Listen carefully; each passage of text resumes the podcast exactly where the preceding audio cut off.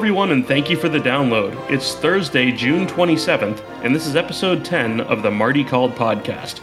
I'm Tim Grassi, and today I'm joined by my co host, the Sultan of Saki. What's up, Josh? Meow, meow, meow. and fresh off some time in Orlando, Skipper Ben. How's it going, Ben? I hope we move through this episode as quickly and efficiently as Disney moved guests through Star Wars Galaxy's Edge on opening day. Yes, yes. Well, let, us talk about uh, that a little bit later. More uh, recently, Ben just got back from a trip to Central Florida where uh, Galaxy's Edge wasn't open there, but Hagrid's Magical Creatures Motorbike Adventure, uh, starring Figment, was open. Uh, so you got to experience that as well as a handful of other things that you would on a family vacation. So why don't you hit on some of the highlights? And I think a lot of our listeners would be interested to hear your perspective on Hagrid's, any insight you would have creatively, operationally, anything of that ilk. Uh, okay, so the biggest highlight we had was this little place called Chicken Guy at Disney Springs. And I wish I was joking sauce? here, but that place was phenomenal. I did get donkey sauce. How do you not go there and, and, and how do you go there and not get donkey sauce? I'd never had it before, uh, and it was great. Although Gary Hall quickly called me out on my choice of sauces uh, right away. I can't do anything to please that guy. But uh, uh that, that is in his wheelhouse, though. That very yo. It, it, it, all joking aside, it was phenomenal. I I absolutely loved it. Uh, so no, we got to do a lot of cool things. This was uh, really kind of a, I almost felt like it was a retro trip to Disney World. Uh, we did a lot of things that we haven't done in the last several years. Uh, this actually was the 20th anniversary of my first uh, time working out at Disney World. So uh, it was neat kind of going back and doing some of the things with my girls that they had never done before. Uh, you know, and maybe some attractions that they had done, but we just don't typically hit every time. And good thing we did hit them with all the rumors that might be true, might not be true, might be confirmed, might be called total BS by Disney and their blogs.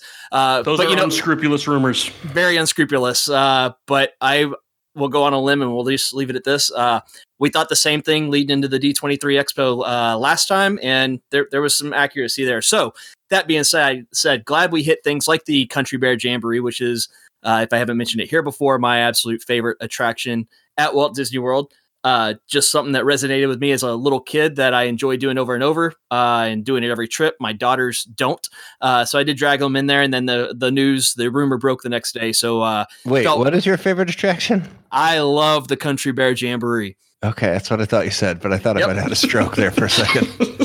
the 100 years of magic. Uh, when when I worked out there, that was what two that was the 2000, 2000 or 2002. I, I get it confused, but that was the time during uh, which the cast members uh, on their name tags, instead of having their hometowns, could put their favorite thing at Disney World or at Disney on there. And my name tag, I can load a picture up to the feeds and the uh, social pages said Benjamin Country Bear Jamboree.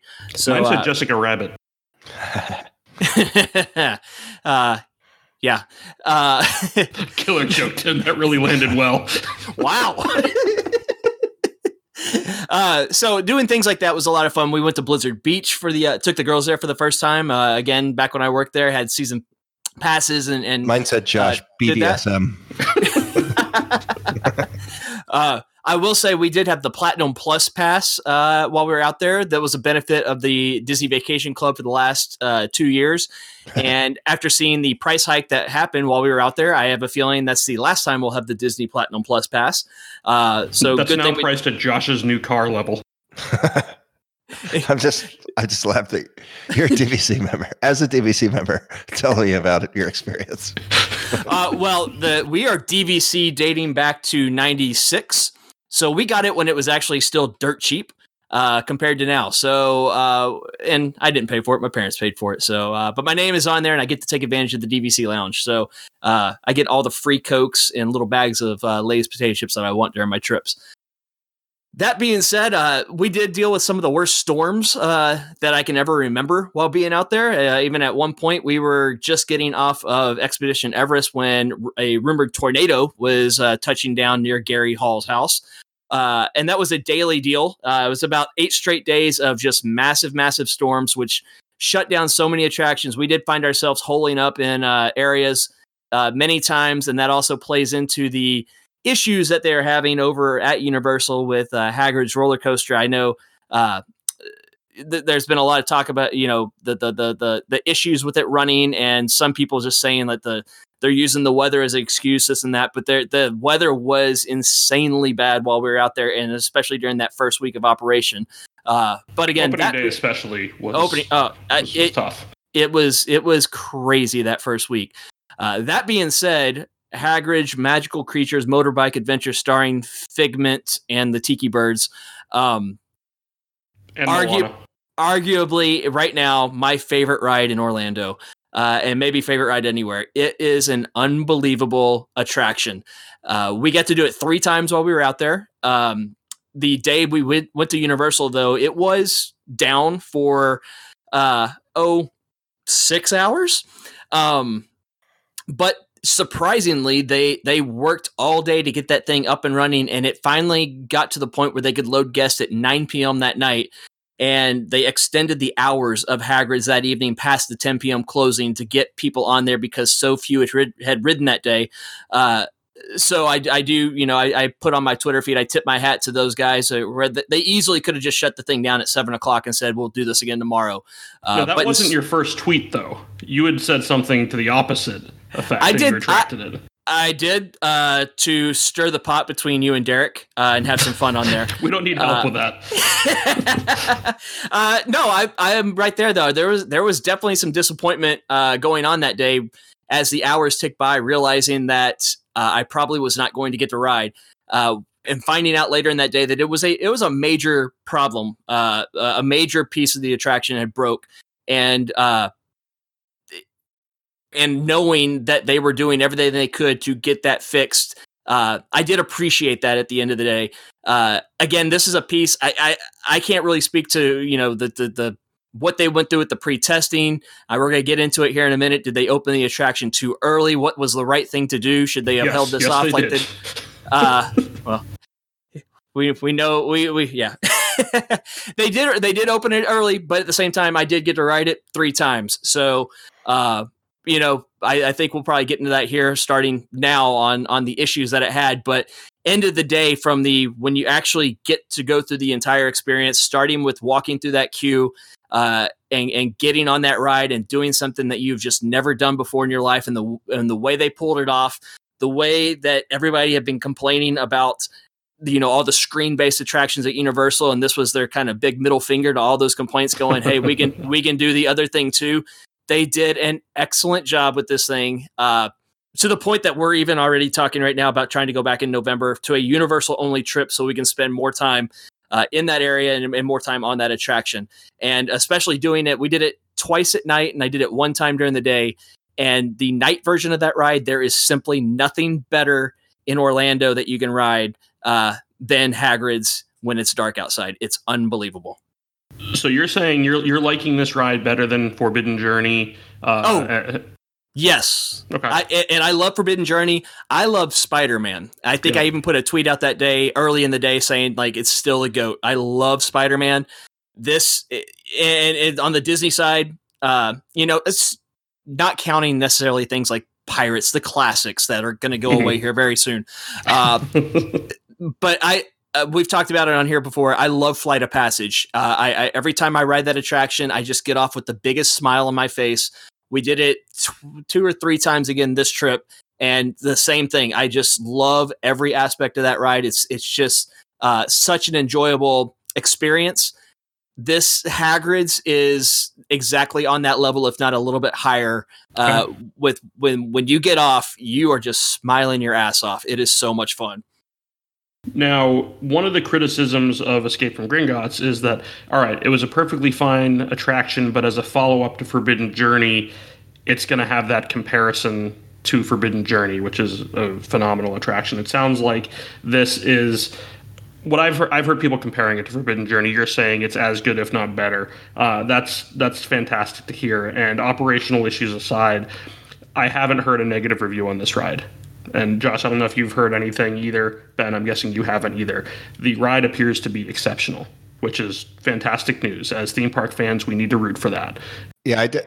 I watched a ride through on the very first day that it opened, and I was blown away. Like, mm-hmm. I, and obviously that doesn't capture the full experience, but I was immediately, and I'm going to get into this when I do my little rant in a bit. But um, it's excellent. I mean, that's all you could say about it. It's it's just very it's very evident just from watching a YouTube ride through that this is a phenomenal attraction. Yeah. And going back and watching the POVs uh, after being on it, I can attest that the POVs you cannot it does not give that feeling of the acceleration that you have seven times sure. to that attraction. Uh, the POVs look really cool, but you feel like you are throttling up on that bike seven times throughout that ride and it just takes your breath away. And this is in my opinion going back to like when when we had forbidden journey and then uh, escape from gringotts came out and we you know, I think for the most part, people enjoyed Escape from Gringotts, but it wasn't at that Forbidden Journey level. So there was a level of disappointment uh, that came across that. I still enjoy Escape from Gringotts, but I, I definitely put it on the a tier below Universal's top attractions. This is what we were wanting back when Escape sure. from Gringotts opened. This is that thing where you're going, okay, here we go, uh, and really makes you insanely excited for what's coming next with the you know with Jurassic Park and whatever's coming in the future. If this is how they're upping their game, knowing what Disney's doing down the road, uh, we're in for some really good times. Does this make Hogsmeade the best theme park land in the world? Well, Africa's still down the road, so right. um, second best then. I'm waiting for the pin. No, uh, good question. Yeah, I think if you have those two rides in one section of the park, uh, yeah to go with a great dining experience, to go with some really great shopping, to go with the interactive wand experiences, which my daughters uh, still love. They've done each one of those things many times, but they still love going through and doing it. Going along with even things like a butter beer, which is an iconic treat at any of the parks. Uh, you also have the Hogwarts Express, uh, you know, going in and out of there. Yeah, I, I was going to say I want to make a- the question easier. If you if you look at the two Harry Potter lands collectively, mm-hmm. would you say that they are the best themed experience that you've ever had? Yeah, yeah. I, I, don't I don't think there's any. I, th- I think it's hard to argue that with, with, and, and sound credible. To be honest. Yeah. Yep. So we're we're praising this, and I think we fast forward two months. These operational issues are over and done with, and we're left with an exceptional ride in an exceptional area and the fans win here.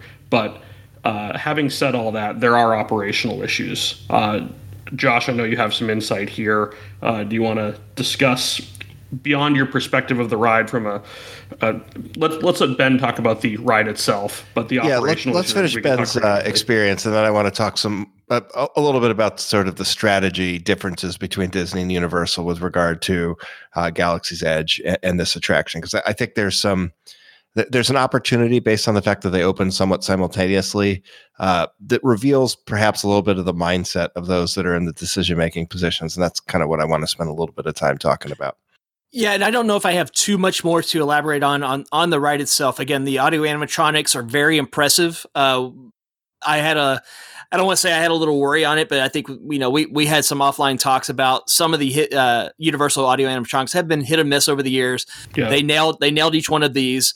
Uh, the thing I think I loved the best about it was noticing different things each time I rode.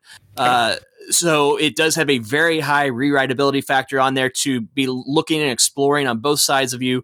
The uh, indoor part of the attraction with the uh, Devil's Snare and the uh, free fall part. Yep. Very, very cool. Uh, the first time I did ride it, one of the reasons I wrote it three times is the first time we wrote it, we did do the drop portion of the attraction and then the ride stopped for 10 minutes. So uh, we were in pitch black in the dark. They had all the sound effects still on, but the uh, it was pitch black, and that did not set well with uh, with uh, my kids. So they were a little little uh, rattled by it the first time uh, we did it.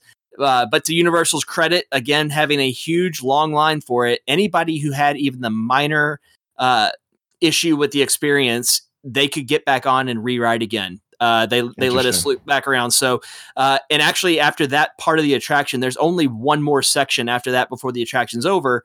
and so we had a great experience despite having to stop. And so once we got off, they were like, "Hey, go right over here, get back on again."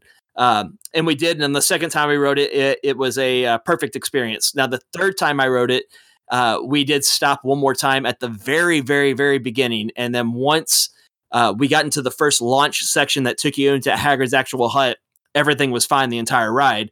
But even though we were stopped for that one minute, when we got back off, they said, "Hey, you didn't have the perfect experience. Get back over here and you can ride again." Uh, unfortunately, my car that went into the train station was the final car to get through there before the entire thing broke down again for like a three hour uh, uh, break. So I did get back in the queue wanting to ride again. And after about 30 minutes, I just said, ah, you know what? Three times is uh, good enough for now. And I had to head to the airport. So, uh, but the ride itself, you know, with the audio animatronics, with that free fall section, uh, uh, the one thing I loved the most about it was how low to the ground it is through many parts. So it just enhances that feeling of acceleration. And then uh, the other thing I think is going to be really interesting, like three, four, five years down the road, that area is really lush already Yeah. uh, with It's gonna grow greenery. in. And Yeah. then once once that grows in, oh my god, that's going to be a cool uh, cool area and a, and a really cool way to uh, go through that ride. So uh, I, I think it looks great there. I can't I. I wish I could sit here and complain about something on the ride. No, I don't really wish. I really like uh, Universal attractions, uh, and I love it when somebody. no, we want it to be great. That's Yeah, That's and the they- goal here. They did it. They they Let, made. let me ask you a question.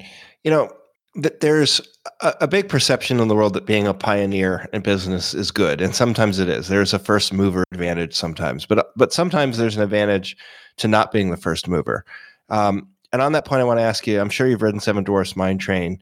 It, it struck me when I watched this ride through is that is sort of the Seven Dwarfs Mine Train is in some ways maybe an extremely rough draft of what Hagrid's did, and I, I wonder if as you wrote it, do you think that Universal benefited greatly from seeing what Disney built with that attraction?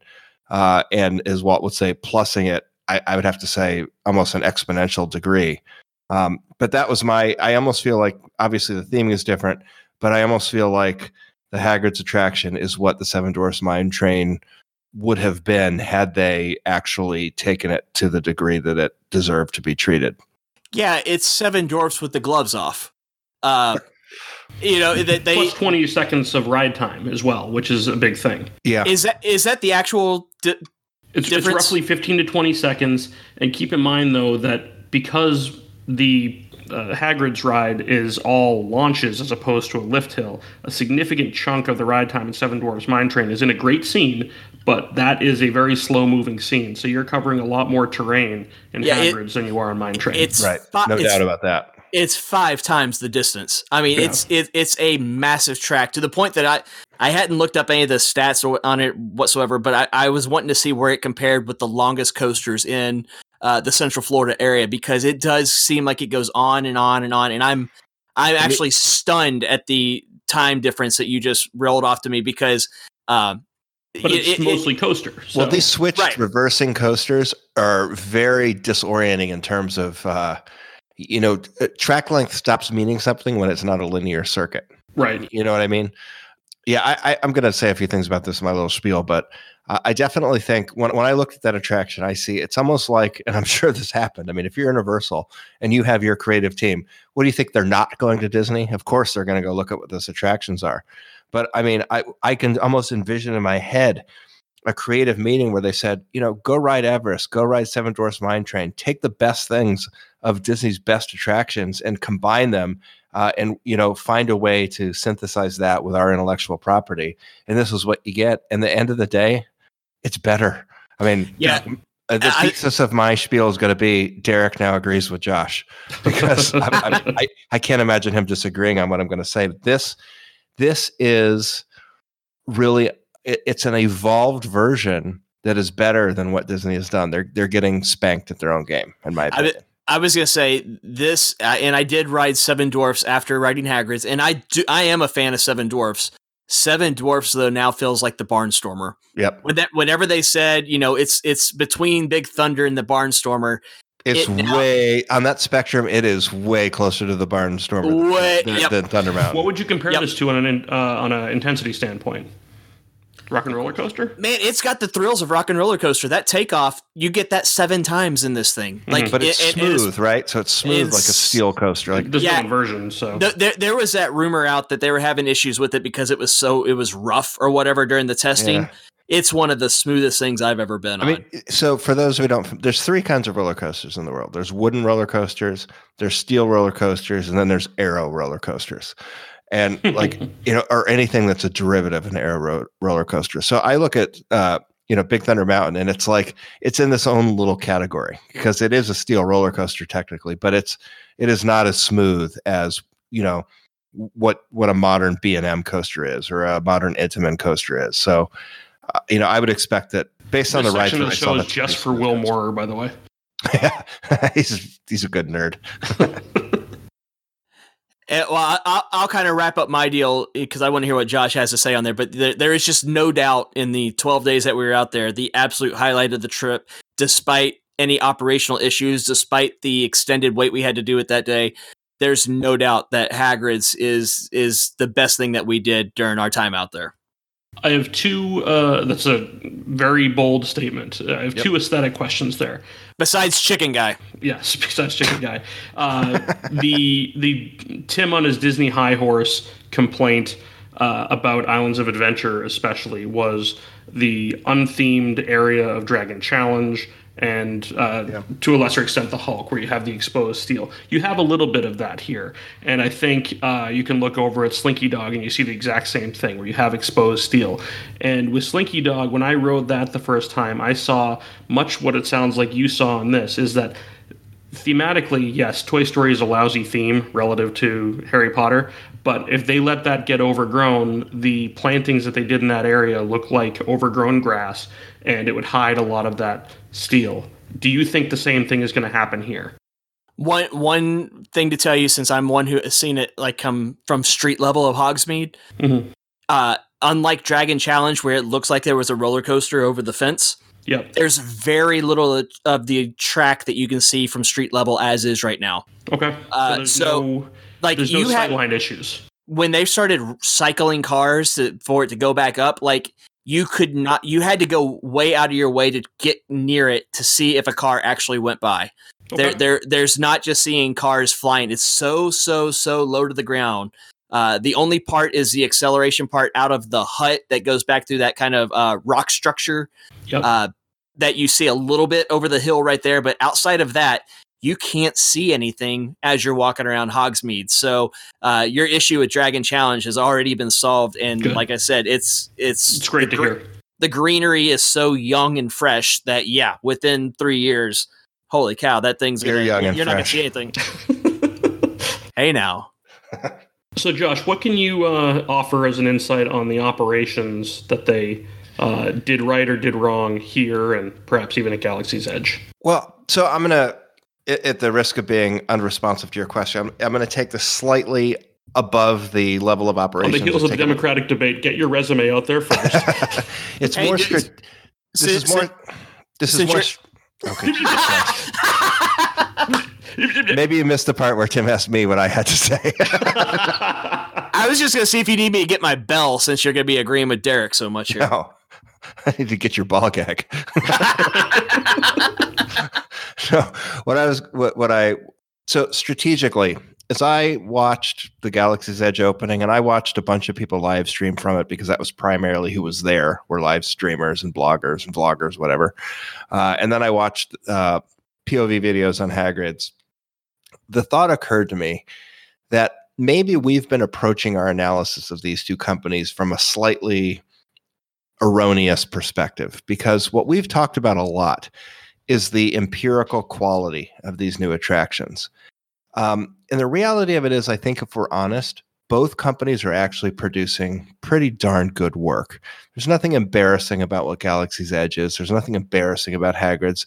These are good, respectable creations that only big companies could create. I think they're up to the standards of these big companies and the big budgets that go with them. But where Universal is absolutely kicking Disney's ass is in the realm of controlling guest expectations. You know, Disney has D23 and they create these unbelievable, you know, they're great at presentations, they're great at, uh, you know, vaporware and, and promising things. And then it takes them forever to produce them. They launch them in bizarre ways you know, where the lands are half open and the the you know the the keystone attraction to the whole thing isn't even there. Uh, you know, just ponderous, confusing. It doesn't make any sense from a strategic perspective.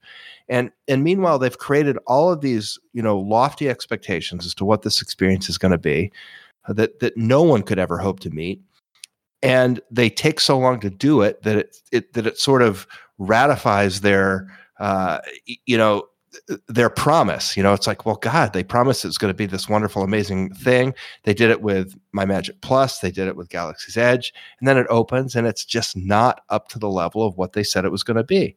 And the reality of it is that what matters, I think, at the end of the day, is not simply what the empirical quality of the attractions in the land are, but it's the difference between what was promised and what was delivered. That's what determines customer satisfaction. And Universal while Disney's having D23 and it's expo and everybody's there and all the bloggers are there and they've got these great presentations and they mark the, they march their Imagineers on stage and they promise the world. Meanwhile, Universal's just over there being quiet.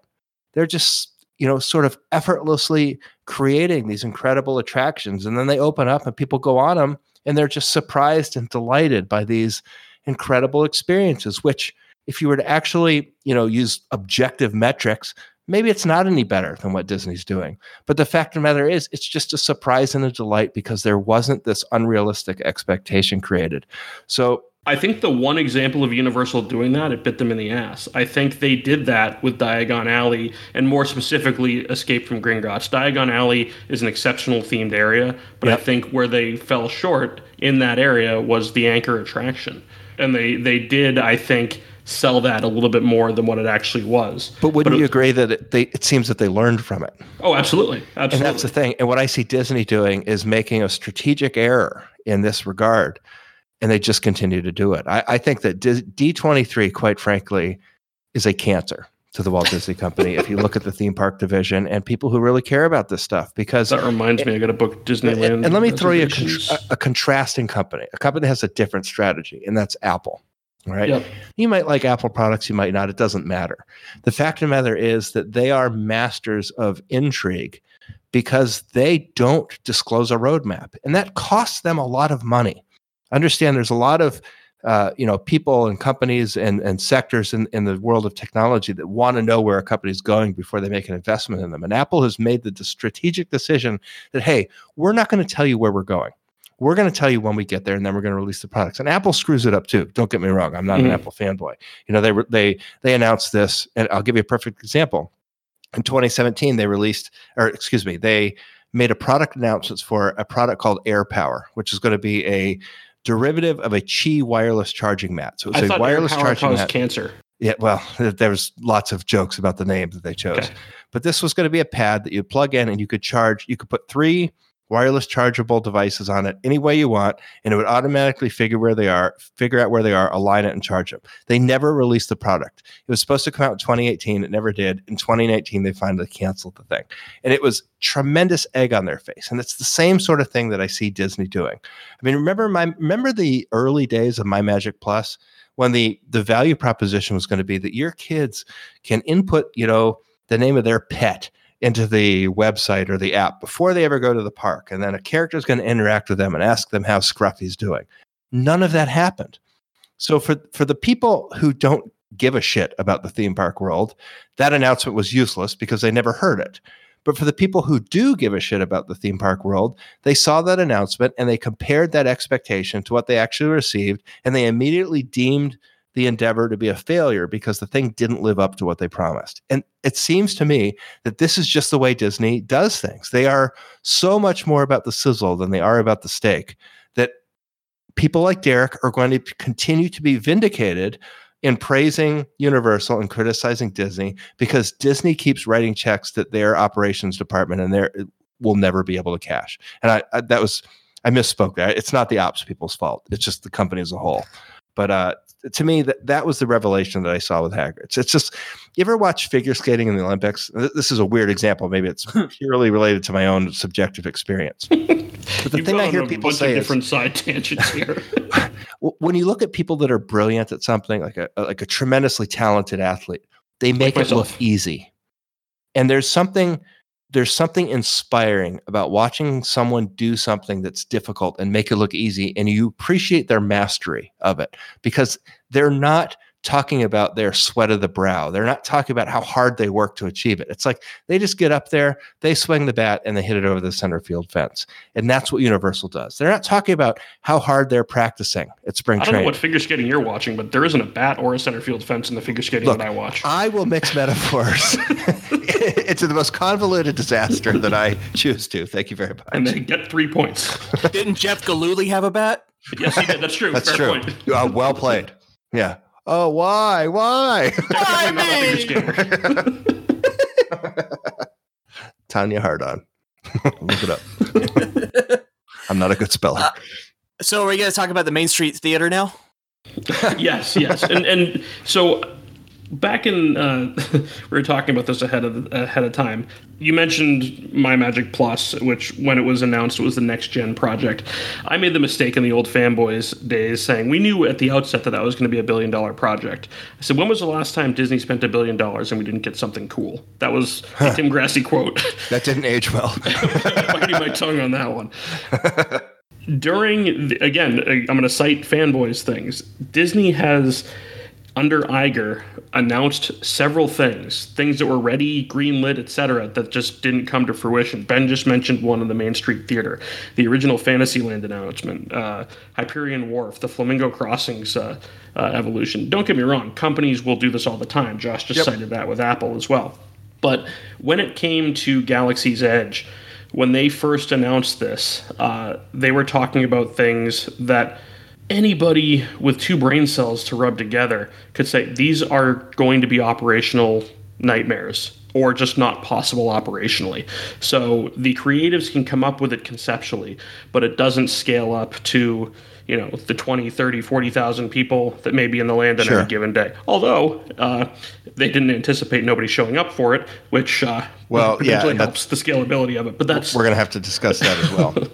so let's let's look at though there were two different operational issues between Star Wars Galaxy's Edge and the Hagrid's ride. But to Josh's point about building expectations, we said at the outset here that we didn't like the idea of a split opening with Smuggler's Run and Rise of the Resistance opening separate. Yeah, it's very hard, I think, in light of what happened, to suggest that we were anything but exactly correct about that. Now, having said that, though, what if this is the best of a bad situation where they simply couldn't open Rise of the Resistance in, I think, best case scenario is three months after Smuggler's Run opens? Is this the best course of action that they could have taken, or should they have delayed it for three months?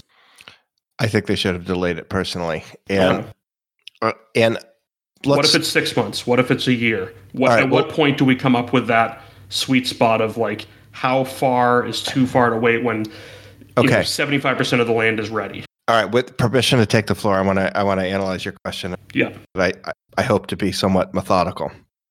First, if we go back to my original premise, if they had not created expectations that this attraction was going to be a part of the land on opening day, Yep. th- this problem immediately ceases to exist.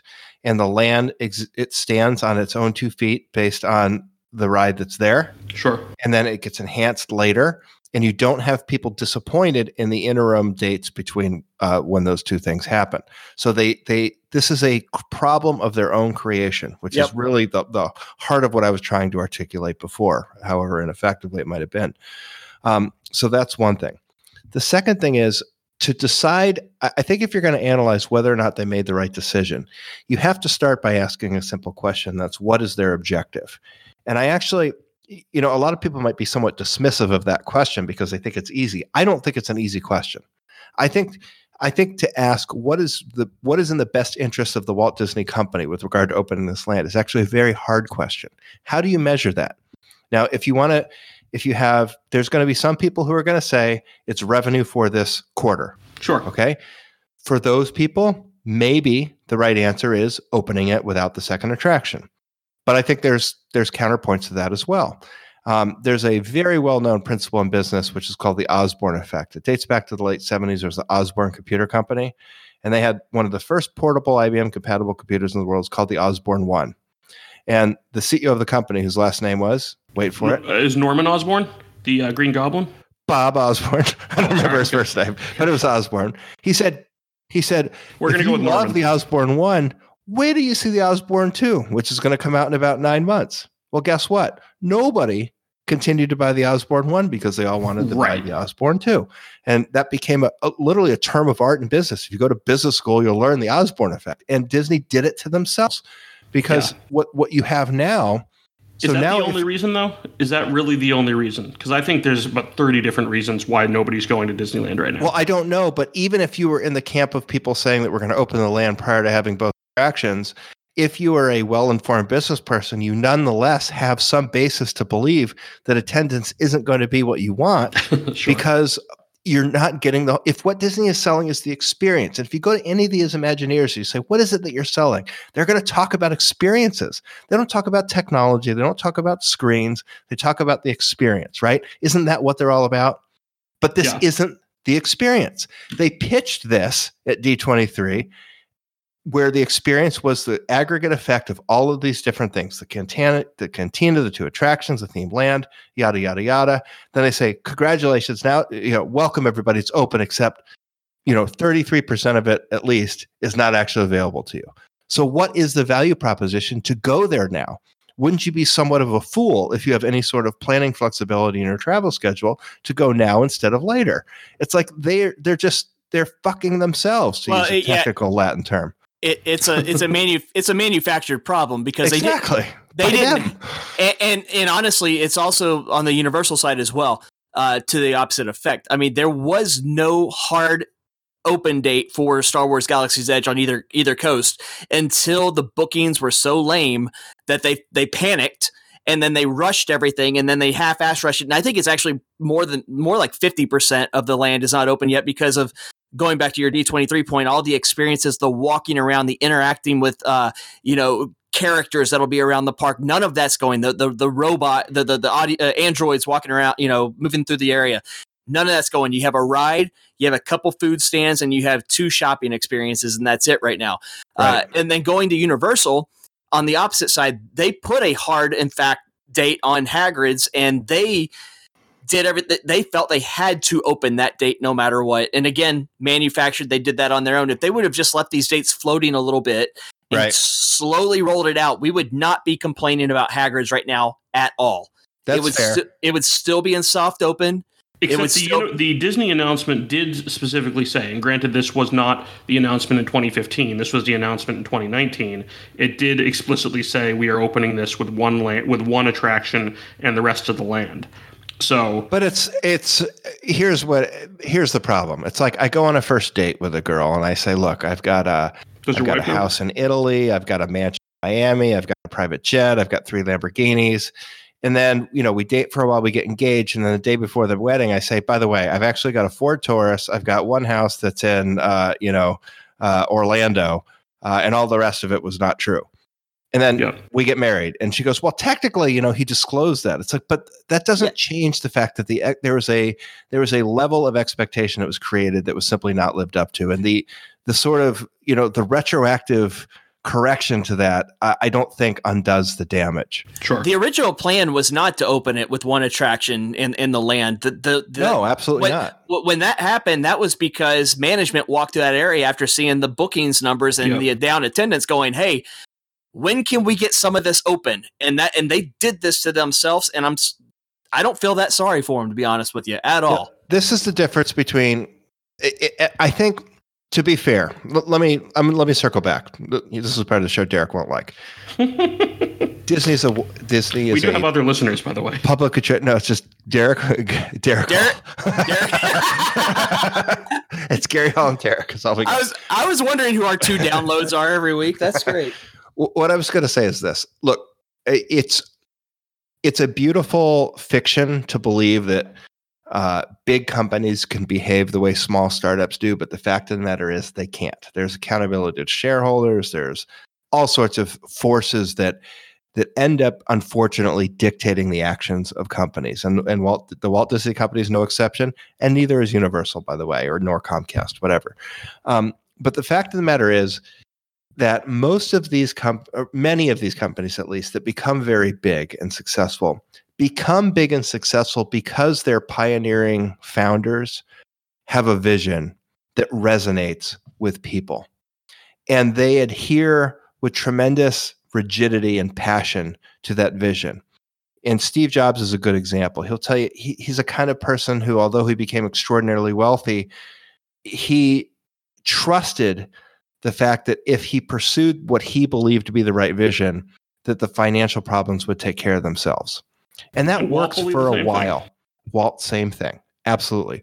Walt wanted to build what Walt wanted to build.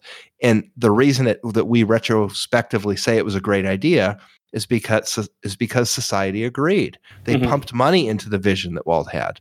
But the problem is that companies who are spearheaded by incredibly dynamic, charismatic people are ultimately doomed to face a point in time where their inspiring, powerful, charismatic leader is no longer alive. And then they have to go off on their own and be their own thing. And that that's always going to be a problem because you end up with people who, like Tim, went to, you know, are accountants and people like Yep. me who are lawyers and people like Ben who does whatever the fuck he does. And they they're pursuing they're technical. They're like technical stock traders. They're looking at charts. They're looking at graphs. They're looking at Business needs are overriding creative and, in this case, operational needs. exactly. And i think and the point where i said i wanted to be fair is it's not necessarily fair to say that that's like bad empirically but it's different than how these companies are founded. And i think that there's ebbs and flows to when these companies are primarily driven by creativity and where they're primarily driven by the technical needs of finance. And i think that walt disney uh, the disney company right now the parks division in particular is being steered primarily by business people. And i think that universal right now is being steered predominantly by creatives. And i think that most of the uh, disconnect that we have in terms of our satisfaction with both of those uh, is is a result of that. I think the creative department at Universal being substantially smaller means they have to answer to fewer people. It has to. Yep. Uh, it, it has Less to. th- th- there's tape. there's the mandate uh, doesn't have. 37 different focus groups to analyze whether or Yeah. not this is what we need to do. Uh, that is very productive. Having said that, though, for the most part, uh, in, in recent years, Universal's success has largely been tied to Harry Potter and Harry Potter alone. Without they Harry picked it- Potter, they would not have the success that they currently have. I agree, and this is one thing where I, I would. There's this concept in academics called superstitial learning, superstitious learning. Sorry, where you you observe something but you take the wrong lesson away from it, and We should have a section of this show where Josh says words that Derek cannot say or pronounce. well, I couldn't say it either. So to be defensive, I totally slaughtered it the first time. So I, I'm not making fun of anyone. Um, you know, but I, I- think both of these companies have recognized that there is the potential to have great returns on their investment when they Sure. inject IP into the parks. Yes. But the, the correct takeaway is not that IP works This has been the first nine pick the episodes of our correct show. IP, right? this has been the first Pandora. nine episodes of our show. Right, eh. exactly. But Pandora versus Harry Potter is not the same, right? Harry Potter is a better IP, not if, if From a familiarity else- standpoint, yes. From a world building standpoint, Harry Potter is, if it's Better. not the best, it's it's number two to Star Wars from a what lends itself to a world building area. so. Let me let me ask you this. This is going to be. I'm I'm fishing for a quote here that either will age very well or not. Okay, we're good Do you think that Galaxy's Edge, in five to ten years, will be viewed as being as a successful implementation of intellectual property into a theme park as Harry Potter is at Universal? It is 100% anchored by Rise of the Resistance, which is So we don't a- know. So which is that- is a very big thing. If if Rise of the Resistance is not a top five attraction in the world when it opens up, then Harry Potter will absolutely be the better implementation of it. I feel like an by intellectual saying top five, you're giving yourself a lot of wiggle room. I Yep, say if top it's, top two. Let's say Okay. top two. No, that, that's, a that's, big, no, that's a big difference. it is. that's been that's been my argument with these crowds the whole time is you're opening freaking Star Wars.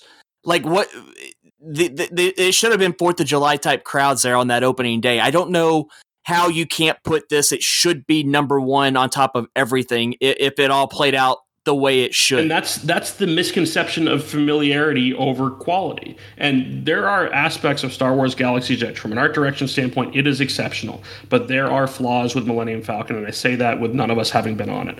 There are there are complaints from people that we trust that have been on it that are legitimate creative decisions as well as just kind of comfort decisions with that attraction. I'll play the devil's advocate on attendance levels. Um, if nothing else, as Tim has pointed out offline, well, off podcast, it's been bizarre. Yes, um, bizarre um, is the right word. But I will say that part of that, I think, and uh, this is going to sound like I'm just sort of inflating my own belief. There was such an expectation that this was going to be an inaccessible place upon opening that I, I suspect that there are a lot of consumers and potential park visitors mm-hmm. that have shied away just because their assumption was that they couldn't get in.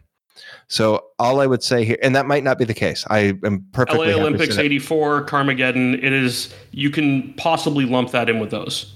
Yeah, I just, think there are other reasons. I uh, think in in in a month we'll know a lot more. That's all I would say there. If in 30 days this is still the same, then first of all, a lot of people are going to be terminated from Walt Disney Company. And second of all, we're, we're going to have a lot of analysis to do because it's going to be we're going to we're going to have to do analysis that's never been done because I don't think Disney's ever had this happen. I mean, I, I look at it almost, you know, it's way different in the entertainment value of of the cost and everything. But like, you know, the the the, the day a movie like Infinity War comes out, like you're thinking I'm not going to be able to get a seat because everybody's there, but if you freaking want to be there, you're going to be there and you're going to go. If yep. you have the desire and the drive to be there. And and if this was the as big of a home run as they probably anticipated anticipated to be, they they're not going to come out publicly and say it, but those pictures of like the 50 people sitting at the gate at 8 a.m. Yeah, I don't.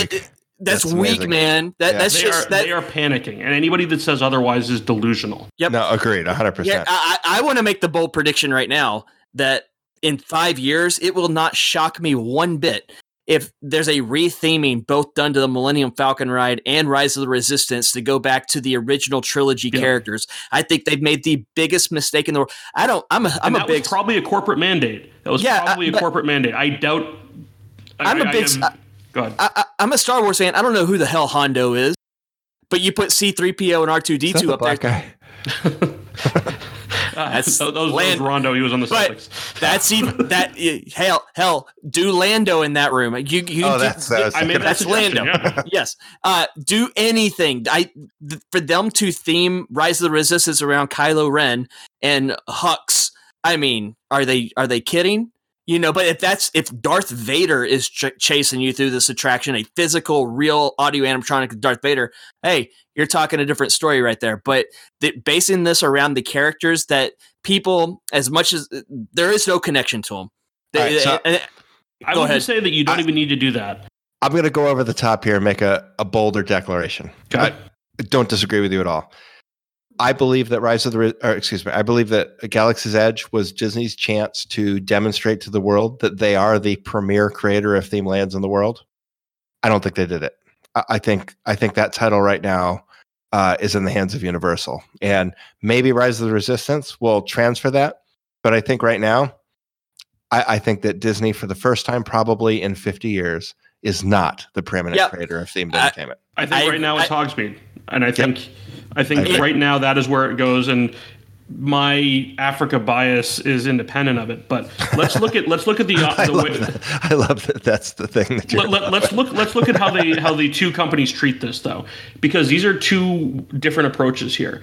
Universal is taking the known intellectual property, taking the familiar, and basically recreating it, telling stories based off of it. But the lands and the environments that they're creating are recreations of what we see in the movies. Uh, the the quotes that people were saying is like this is where they filmed the movie effectively. Um, hmm. And Disney did something similar with Cars Land, so they're not uh, immune to doing that. But with Star Wars Galaxy's Edge, they created a new area. They didn't create a familiar planet, they created a new planet uh, for Star Wars stories to take place. The thing that I objected to with Galaxy's Edge is exactly what Ben just said is the setting, the timing of it.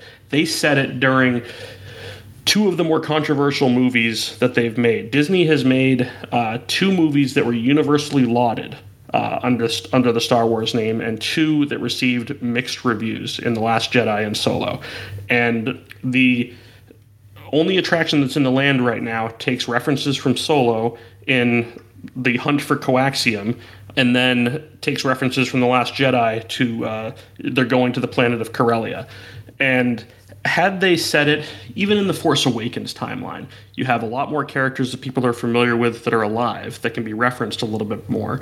Uh, but I also think that there is really very little reason to have the land take place during a specific timeline. I don't think that's Agreed. necessary, and they probably could have gotten away with perhaps in a particular ride you have Kylo Ren, in another particular ride you have uh, you have Darth Vader, and I think that would work from a story standpoint because what people ultimately want is you can't have universal continuity across a theme park land and also satisfy everybody. You have Pavilion at the that's yeah, I agree 100%. I get the the title of this episode has to be unforced errors Yeah. because this is another example of where Disney has you know, it's a problem of their own doing. Yes. Um, you know, and we've talked about, and, and I'll give you credit for sort of coining this term on my own mind, at least. You know, nonlinear storytelling. yeah. There, there's a hierarchy here that exists in these parks. You have you have the park, and then you have the land, and then you have the pavilion or the attraction, and most people are not so discerning. Yes, there are these comic fan, you know, crazy nerds that are going to point out any continuity. You'll have stormtroopers walking around. Hey, those aren't first order stormtroopers. Those You are can Empire never please those people. That's right? not realistic. those are unpleasable people. So it's a fool's errand to try and please them. But what is a much smarter investment of your funds is to take a broader approach and, and Sure. you know to paint themselves in this narrow of a corner makes no sense because that's that's what creativity is. They literally have the ability to do whatever they want. And I as I've admitted before, I'm not a Star Wars fanatic. I like the movies. I've seen them. Whatever. But I don't need to be and and the proof of Harry Potter is the proof because I've seen about 30 minutes of all of the Harry Potter movies in total. And Mhm. I think that is an incredible place and I love it and I want to go back tomorrow. And that's a sign of excellent on its own two execution on something where the intellectual property is independent of it. Exactly. Now, having said that, Disney has said within the opening of Star Wars Galaxy's Edge, Bob Chapek pointedly said that if our competition had the access to our movie based lineup, they would be doing the exact same thing we're doing. And that tells me that we are not going to see anything above a B ticket attraction that's going to open that isn't tied to a movie. So that, that preys on familiarity uh, over quality, which we've complained about here. So, did they have too much confidence in what they expected the fan desire to ride the Falcon uh, as the anchor to this land? That they thought this was such a, a great e ticket in itself that it was enough to anchor it, and that was part of what fueled the decision. They Yes, said that Disney we're has too much confidence. yeah, yeah. But you, you, but you know what? hurt- What hurt it more than anything, like that, it is, it is a big enough experience. Like Mhm. that should anchor an ex, a, a section. But for people to immediately start posting videos going, eh, it's a little bit better than Star Tours, maybe. Right. That That's killed it immediately. I mean, I, I hate to admit it, but on last episode, I said it looked like the thing I can do down on the road at Dave and Buster's, and unfortunately, it's much closer to that than an e-ticket experience. And Let's so, say, what if it's hosted by Lando and it's called Kessel Run as opposed to Smuggler's Run? Do you got a lot more buyers there? Regardless yeah. of same same pretty much same issues with it with like all right still got to be the pilot but you're this time now going through the Kessel Run. So I'm going to have an audio animatronic of an iconic Star Wars figure Yep. in Lando Calrissian, and we're going to do one of the most legendary missions in Yep. Star Wars uh, lore. Mhm. Hmm, let me let me think. Can I ask you a question real think quick? that's it. What the fuck is a parsec? Uh, it is a unit of distance, not time. Yep, not time. That sounds wrong. I thought it was a unit of volume. Uh, anyway, so So uh, it, here's what here's the thing. I think that this is just the tip of the iceberg, to be honest with you, and, Mhm. and this is what should be scaring a lot of Disney fans. Uh, besides Harry Potter and Star Wars, you know, I think the next thing that that could lend itself to being an amazing world building experience is in Disney's pocket with a Marvel Marvel area and building out that Marvel world. And we've seen the ideas, we've seen the posters of what's coming to like DCA. We're we're getting a microbrewery and Mhm. we're getting a Spider-Man attraction, you know, uh, uh, tucked into. Uh, it's tough to be a bug theater uh, instead of just leveling the area and going, what can we do to build this from the ground up to make this the most immersive, mar- you know, Marvel experience possible? We're we're getting it already feels like it's being done on the cheap. Uh, and, and the the thing that I think is really scary is this is just the start of what Universal's about to start rolling out. Sure. This Hagrid's coaster, not a hundred yards from it, is going to be another roller coaster from the same company and creative team that built Hagrid's, and it's going to be based on Jurassic Park. And then down the road, you already have the level, the land leveled and cleared for whatever they're building out there. But if it's coming from the same group and and that's going through the creative process at, at, process at the moment, I have a lot more faith in that stuff being amazing compared to uh, Ratatouille going in, which we know exactly what that is. To even Tron going in, which I got to see the Tron track without the building around it from the TTA, and based on just how the track looks, of, of course the the POVs and the the feedback from Shanghai is people love it, but even that track seems very underwhelming compared to just looking at the physical track itself. Looks underwhelming compared to what I just did down the it road. looks like and- Hagrid's is a better ride, and it's open two does. years earlier. Yep. And then, you know, Guardians better be an amazing experience at, at Epcot. That better be an absolutely groundbreaking coaster. Otherwise, Disney should be shitting themselves a little bit, going, "Oh my god, uh, we're we're really in trouble." And this is one other thing from my trip report that I noticed that I didn't bring up earlier.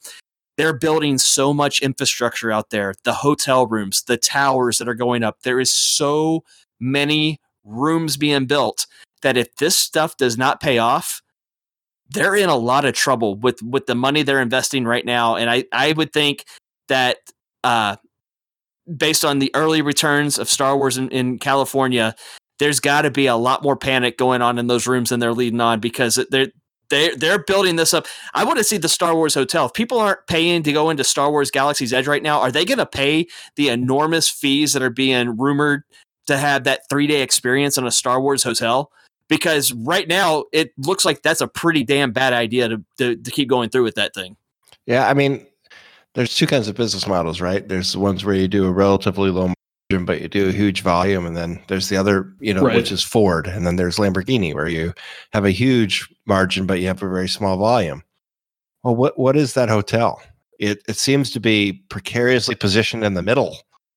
No, You it's know, pretty you- low volume. It's Well, and low the and the thing that sucks about it is But the it's, volume, but the ideal volume is going to be dictated by their capacity, right? So if they're if they have twenty percent volume. capacity, that's a failure.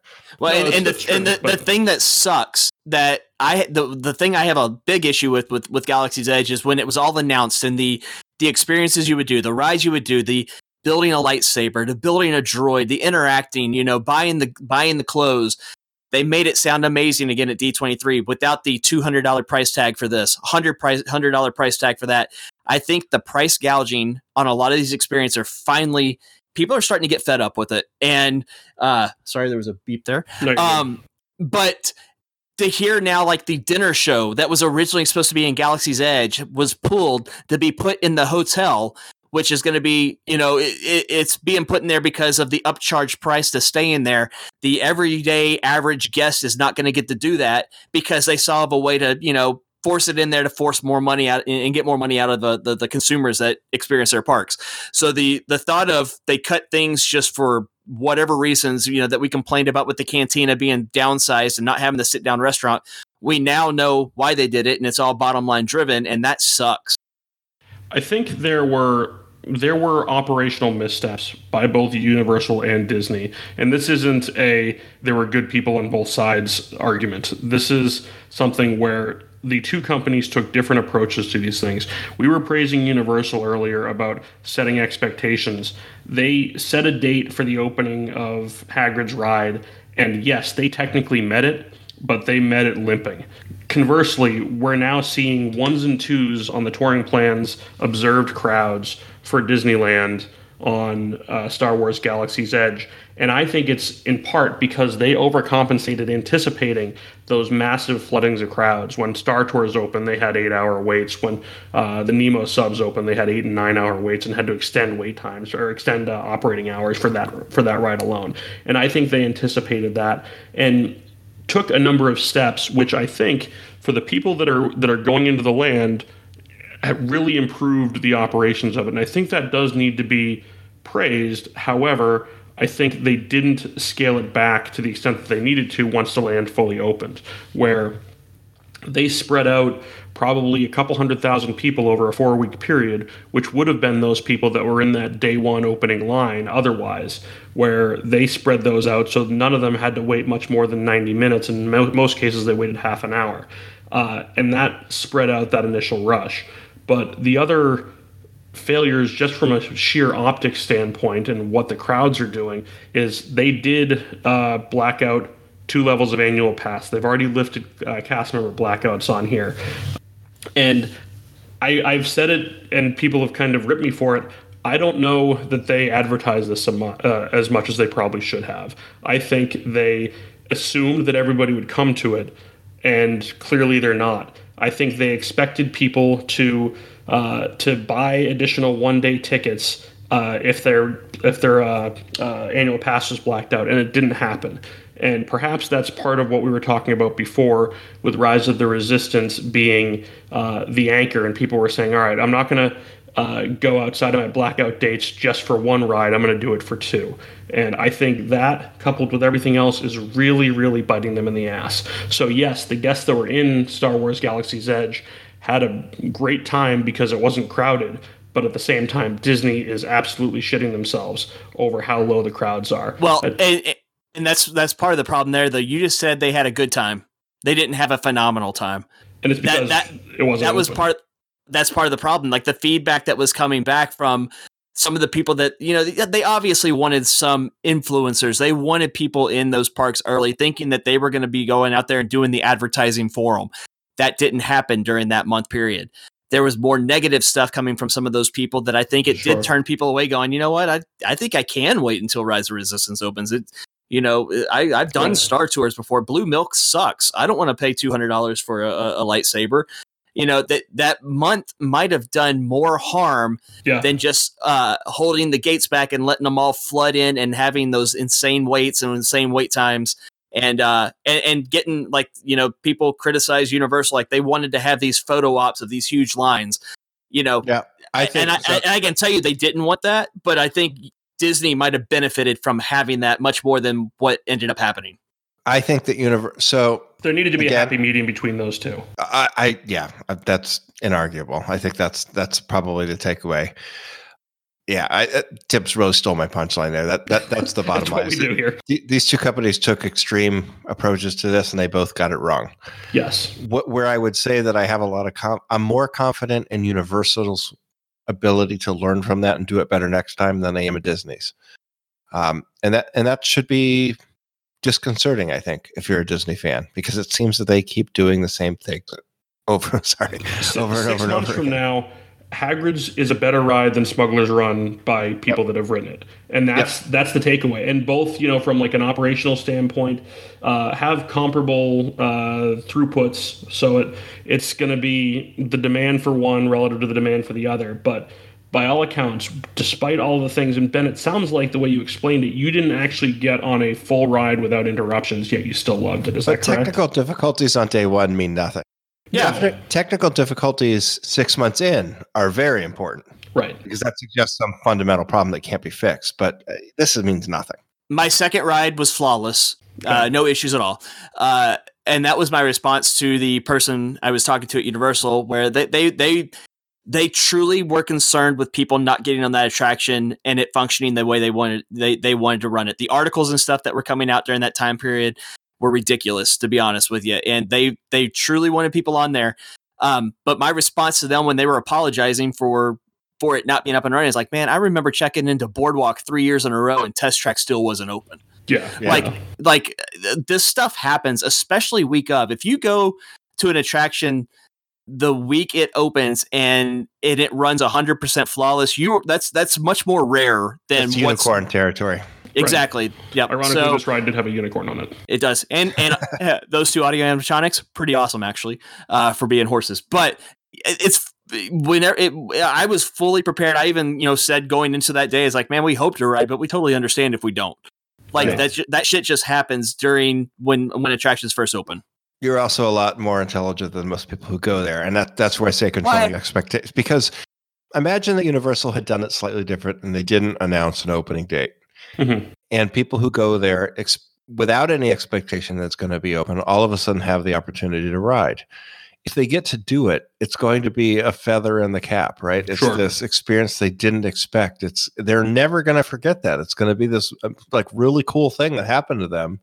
Uh, and uh, you know, I'll give you an example of my own life. I used to. This is how I became a pilot. I used to spend a lot of time with my grandparents down in Pompano Beach, Florida, where there's a Goodyear blimp hangar. I used to make them take me over there to the airport and watch the thing land. And one day I was out there standing, uh, climbing on the fence, and the crew came out and said, "Hey, would you come with us?" And they thought we were getting in trouble, and they they offered us a ride. How'd you like to ride in the blimp? And it's just this amazing thing, and I, it shaped my whole life because it was this thing I never expected to happen, but it did. Um, there's tremendous power in that, and the opposite is also true. When you create an expectation that, hey, if you come on this date, uh, you're going to be able to ride on this thing, and then you can't, you're gonna you're gonna it's it's it's punitive. People are naturally going to be upset, and they're not wrong to be upset right? Uh, so I, you know, I think Disney screwed, or excuse me, Universal screwed that up a little bit, but I still think that you know overall they're a little bit better at that, significantly better at that, than Disney. If the ride sucked, though, we wouldn't be this forgiving. They knocked the ride. Again, I'm sorry. If the ride sucked, then we wouldn't be this forgiving. No, no, sort of the sort of the baseline. All, and I, I think I started my ex with both of these companies are producing quality products. They're they're mm-hmm. they're all flawed. You, you, know, engineering and design. It's all about compromise, and there's a lot of competing interests here: capacity, budget, whatever. So none of them are perfect, but I, I think that both companies are producing attractions that are that are respectable. Sure. Um, but we, their their presentation of them is so different, and I, I think clearly one is outdoing the other. We we also live in a time right now where it's which is very unique compared to past you know attractions opening. Uh, granted, you know social media has been around for a while now and everything, but the the build up to like when the Tower of Terror opened, you know there were issues when it first opened. It was a little bit of a slow rollout, but we didn't have bloggers uh, and podcasters leaking blueprints, you know, six months in advance and yeah. rep- reporting every two seconds on this is what's going on or, or, or, speculating on this or that. So those social media platforms and the access that we have now builds up our own anticipation. So it's own, it's our own fault sometimes when we don't get exactly what we want. Uh, th- th- we, we have that instant gratification that, that we all live in now. We all feel like we we have a right to certain things. And this is the first time really between both attractions that, that we're kind of in this new phase. And honestly, I can tell you, obviously, we saw from Disney today with uh, the way they responded on their social platforms uh, and, and, websites to some of the rumors coming out, and then from some that I've talked to at Universal, like they are very aware of this stuff. They read this stuff. They know the stuff that's going out there, and they know some of the stuff's bullshit that's going out. But there's not a lot they can do it because once it goes out there, it spreads so quickly, and there's not a lot they can do about it. And at the end of the day, they're the ones that just look bad because an attraction's down or something's not running the way they want it to run on their side because we've all built our own we built it up for ourselves so much, and then nobody's happy at the end of the day when things don't go exactly the way either one of us wanted it to go. Yep. No, Ben, I agree that the role that the internet plays now, we didn't see that in 1971. We didn't see that at any point uh, in other than the last, you know, 10 years or so, really, when Iger has been in control of the Disney company.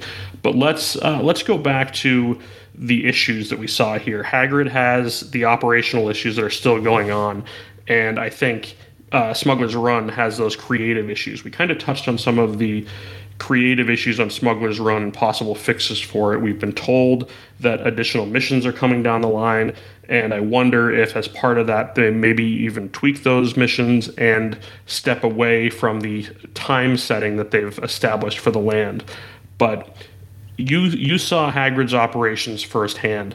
Uh, I have some numbers here, and I will preface this by saying I have a single source on this. It's a good source, but I'm more looking for corroboration here. But uh, I have a number that says opening day saw roughly 4,500 people ride Hagrid's Magical Creatures Motorbike Adventure, Oof.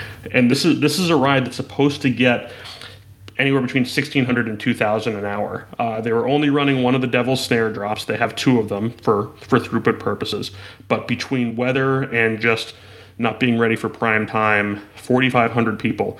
Uh, even if it's twice that, that's rough. But uh, my understanding is they have 14 total trains. Uh, they're supposed to be able to run 12 at a time, but that's probably not realistic. I think uh, 8 to 10 is a more realistic number. Their goal is dispatches every 25 to 30 seconds. Now, Ben, you've seen the load area of this. Uh, are there two load areas for it, or is it a single load area trying to load 25 to 30 seconds? Single load area, and it loads like an OmniMover. You okay. have a it, it, well, I want to say OmniMover. It loads like Forbidden Journey. So you have okay. the moving track underneath you. The car never stops itself. It comes into the station and is moving along at the same speed as the uh, little walkway that you're on, and you get right on and take off. So, so the way it's supposed Rockit. Uh, yes, yes, yeah. very much like Rip Ride Rockit. I can confirm six trains are running at a time right now. Yeah. Uh, as opposed to the 12. I will say though, if they get up to the 12, and uh, knowing like on the technical and the infrastructure side that you guys uh, uh, love, if they actually get 12 of these going at one time on a track, you guys are going to think this is the most amazing attraction yeah. ever built. It'll be uh, very, very efficient. If it's running like that, it's going to be absolutely awesome. And I would love to just. Uh, that, that's when you want to take a helicopter over the track and just watch it run one through after another. You know, it, the, the the switchback part of the attraction, you never stop. It's not like Everest where you actually have right. a point where the car stops and it gives it time for the track to switch. Uh, it's all flawless. You actually go right through that. Uh, and as you're up in the air, the track moves very quickly. And if you keep looking down at the track as you're going backwards, you can see how fast that switch is. Uh, it, it, it's incredibly quick. The thing you said about the devil snare and the two drops, I did not know that. I thought it was just one. Uh, there are two. So, so I'm guessing one's a little bit further back than the front one. The way I must have hit it the same time each because it, it, looked like I was falling at the same point each mm-hmm. time. Uh, but yeah, I guess there's one platform maybe a little bit ahead of the other one, allowing. Uh, what I, I I don't know how that works. That's cool. I want to lo- do a little more research on on how that uh, functions a little different. So uh, that's interesting to hear.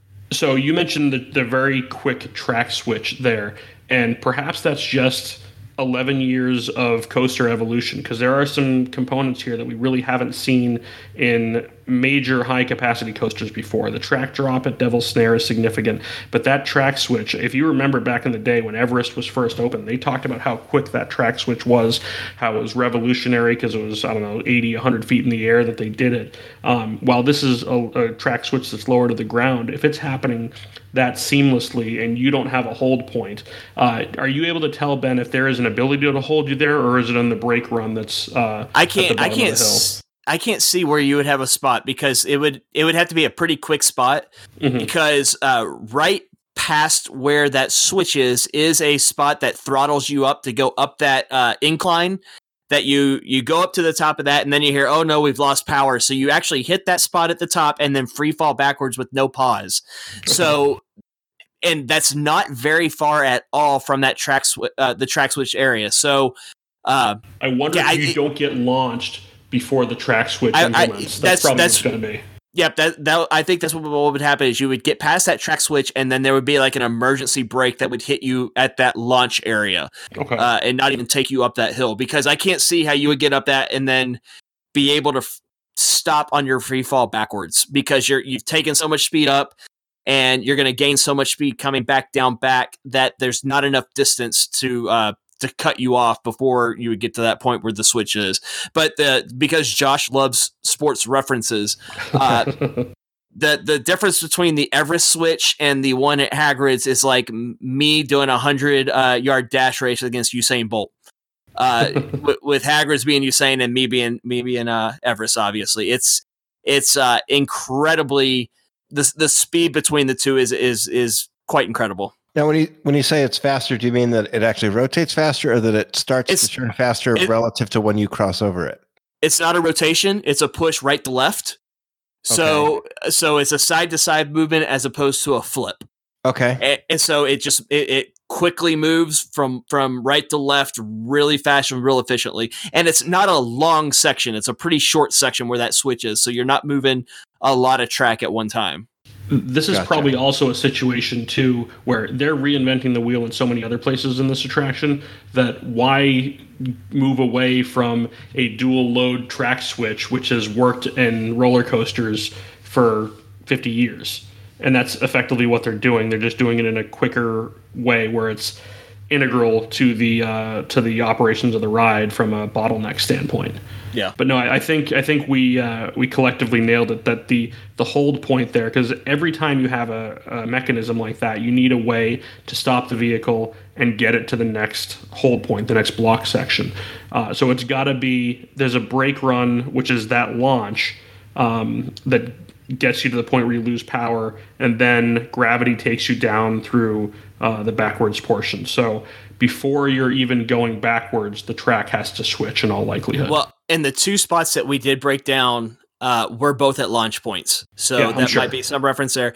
The one thing I did find interesting that uh, it was at least up and running during my two times, but I know in the first couple of days of operation there was a complaint that during breakdowns there was no warning that the car was going to start at any point immediately.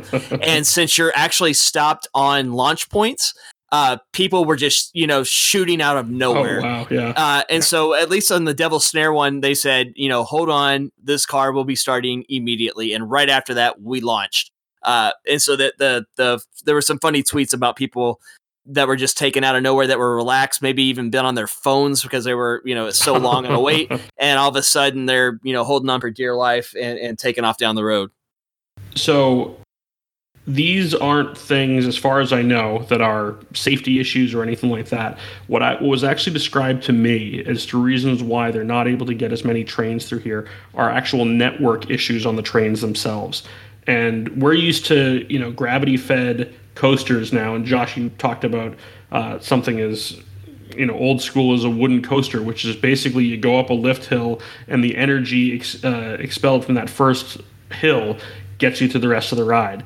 This is so much more complicated than that to yeah. get you through this attraction now. Um, when you do that, when you create something new and use a new ride system like this, it is going to be complicated. And I've I've been harsh on Universal for these operational issues, but I got to give them credit because they owned it. They said, look, this is not as good as we need it to be. This is what we have to do to make it better and be patient with us. They said this ride isn't going to open until midday. Yeah. So and they're, they're, they're working that way. Yeah. Just mentioned? So there, there's two, and I'm pretty qualified to speak to this. I'll try and make it make sense. There's two considerations that are not necessarily consistent with each other. The first is safety. The second is efficiency. Mm-hmm. So when you look at a, and you're exactly right, when you look at a, a coaster like Hagrid's that has multiple launches and track switches and things, obviously the the sine qua non of that thing is that it has to be safe. The what? Try that word again. The thing without without which you have nothing is that it has to be safe, no matter what, right? But obviously, it also needs to be efficient. But the, this creates somewhat of a design challenge in that the ideal scenario is that the logic of the computer system ensures both. So what right. you don't want to get yourself into a situation of having is where you have multiple trains on the track where you have to shut the thing down in order to preserve safety. Sure. Right? You want to in other words, you have things like block brakes and you know all these different modules of tracks, which they call blocks. You know, no, you can never have um, what do you have to have an empty block in between each train, so that no right. matter what happens, you can always avoid a collision.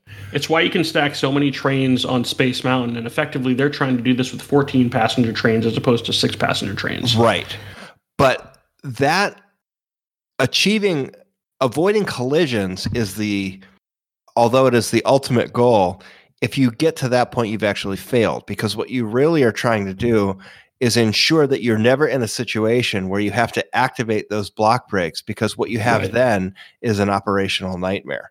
So I suspect that the situation that Hagrid finds itself in right now is that this thing is acting in a very fail-safe way which is going to cause very low throughput and a lot of false positives with regard to stopping the ride that causes massive slowdowns in how many trains they can put through it. But they're doing that in order to ensure that no matter what kind of failure they have, they never have a collision. So what you're going to see over time is tweaks to the algorithms, adjustments to sensors, um, and those sorts of changes will improve throughput without undermining the ability to ensure that there's no collision. So I, I view this as someone who's sort of been in the process of certifying safety sensitive equipment as this is just it's inevitable It, there's I don't know that there's any way around it because no matter how much cold testing you do, it's not quite the same as when you're loading the public onto the thing and you experience all of the things that happen with normal, actual large groups of human beings. It's just there's not really any way to simulate that with 100% accuracy. So I don't I don't look at the fact that they're having operational issues as being a problem. Again, if in six months they're still having them, Yeah. that's an issue. When you look at uh, you know, one of the most beloved attractions in Epcot, um, Imagination. You know, they had the, originally the original incantation of that ride had this turntable Mhm. where you would see Dreamfinder's flying machine and Figment was there. And it's very, I mean, for anyone who rode that, you remember that. I remember that as a little kid, and it was an incredible experience because there was like five ride vehicles that were synced up with this thing, and there was five identical copies of the Dreamfinder's machine. And it was a notoriously problematic part of the ride. And if you take sort of uh, urban legend as being the truth, that's probably the reason that we ended up with the crappy version of the ride that we have now is because Crappy. they never quite ironed out the issues with that. Um, so you know, Anecdotally, I don't recall ever seeing that mess up, and I've probably rode that ride a hundred times. I never saw it mess up either. But yeah, but I certainly remember thinking, I remember getting on that thing with my grandparents and riding around and going, who's moving? Is he moving? Am I moving? Are Yeah, we yeah, yeah. moving? It was just absolutely Yeah, you want to figure out how it works. it was the ultimate it was the ultimate in storytelling in that I could not tell you where reality started and ended as compared to what I thought I was seeing. It was just unbelievably it was an incredible removal from what I perceived as being normal reality.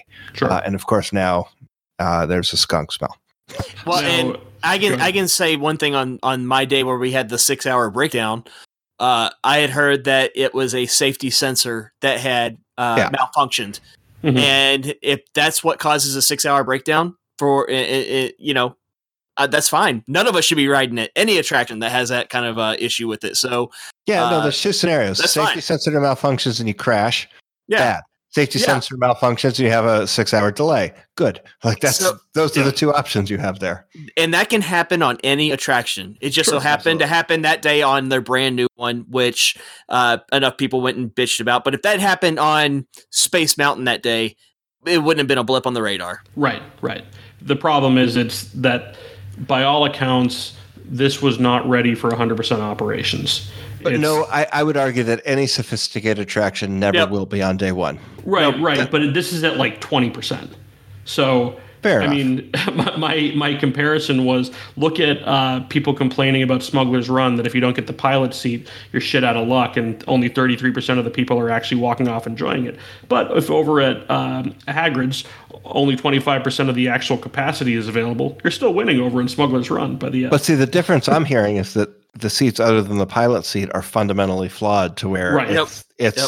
that's, that's never going to be better. I wonder if there is, and again, we haven't been in the cockpit, if there's a way to, instead of having this at a 90% angle, have those panels at a 45 degree angle.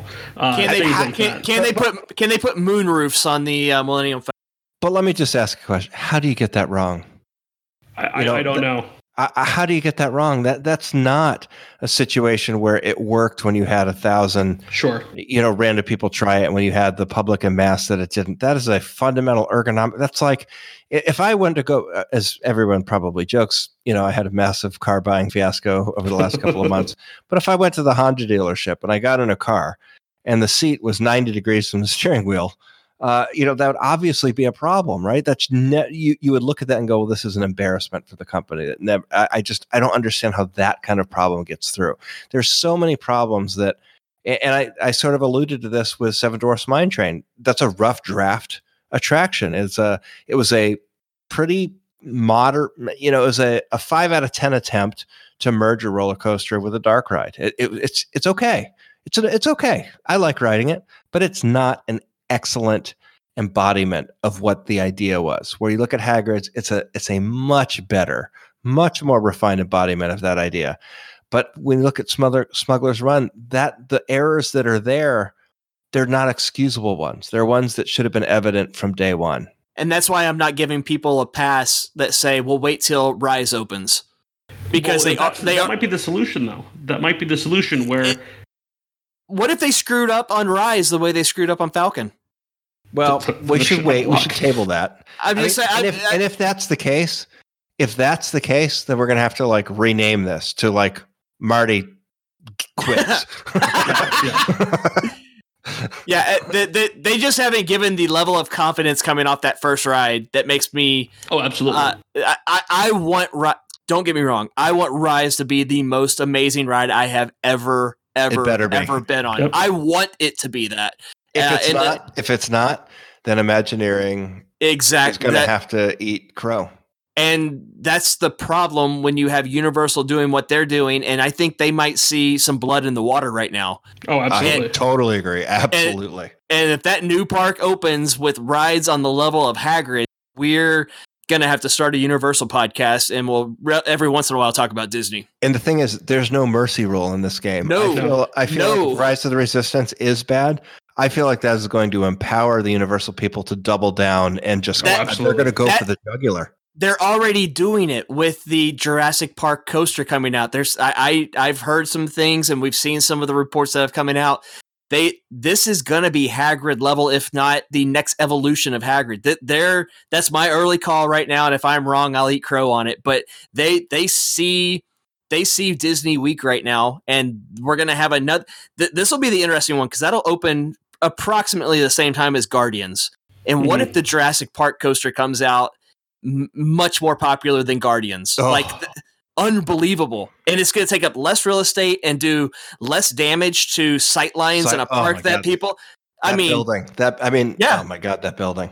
So we we are in for an insanely interesting next two years for sure, and then over the next five years, our whole outlook on theme parks could be completely flipped on its head. And I think your point is well taken because it.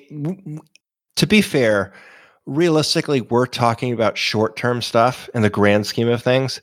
I do think that the award, if you go to to the thirty-year mark, we all owe a tremendous debt of gratitude to Universal for creating competition. Yep. Because Disney cannot rest on its laurels right now. And I don't know how this all shakes out, but I, think am they confident. kind of are well, I mean- they, but they're, I don't think they can keep doing it. I There's think, going to be an expiration date on this sort of Oh, I, laziness. I agree. I think, but like what they're doing is Universal is finally pushing Disney, but at the same time, where's the confidence level that they can do it? Where's the confidence level that uh, you're not going to get an arbitrary ask of upper management that won't allow creative people to be creative? You're not going to get.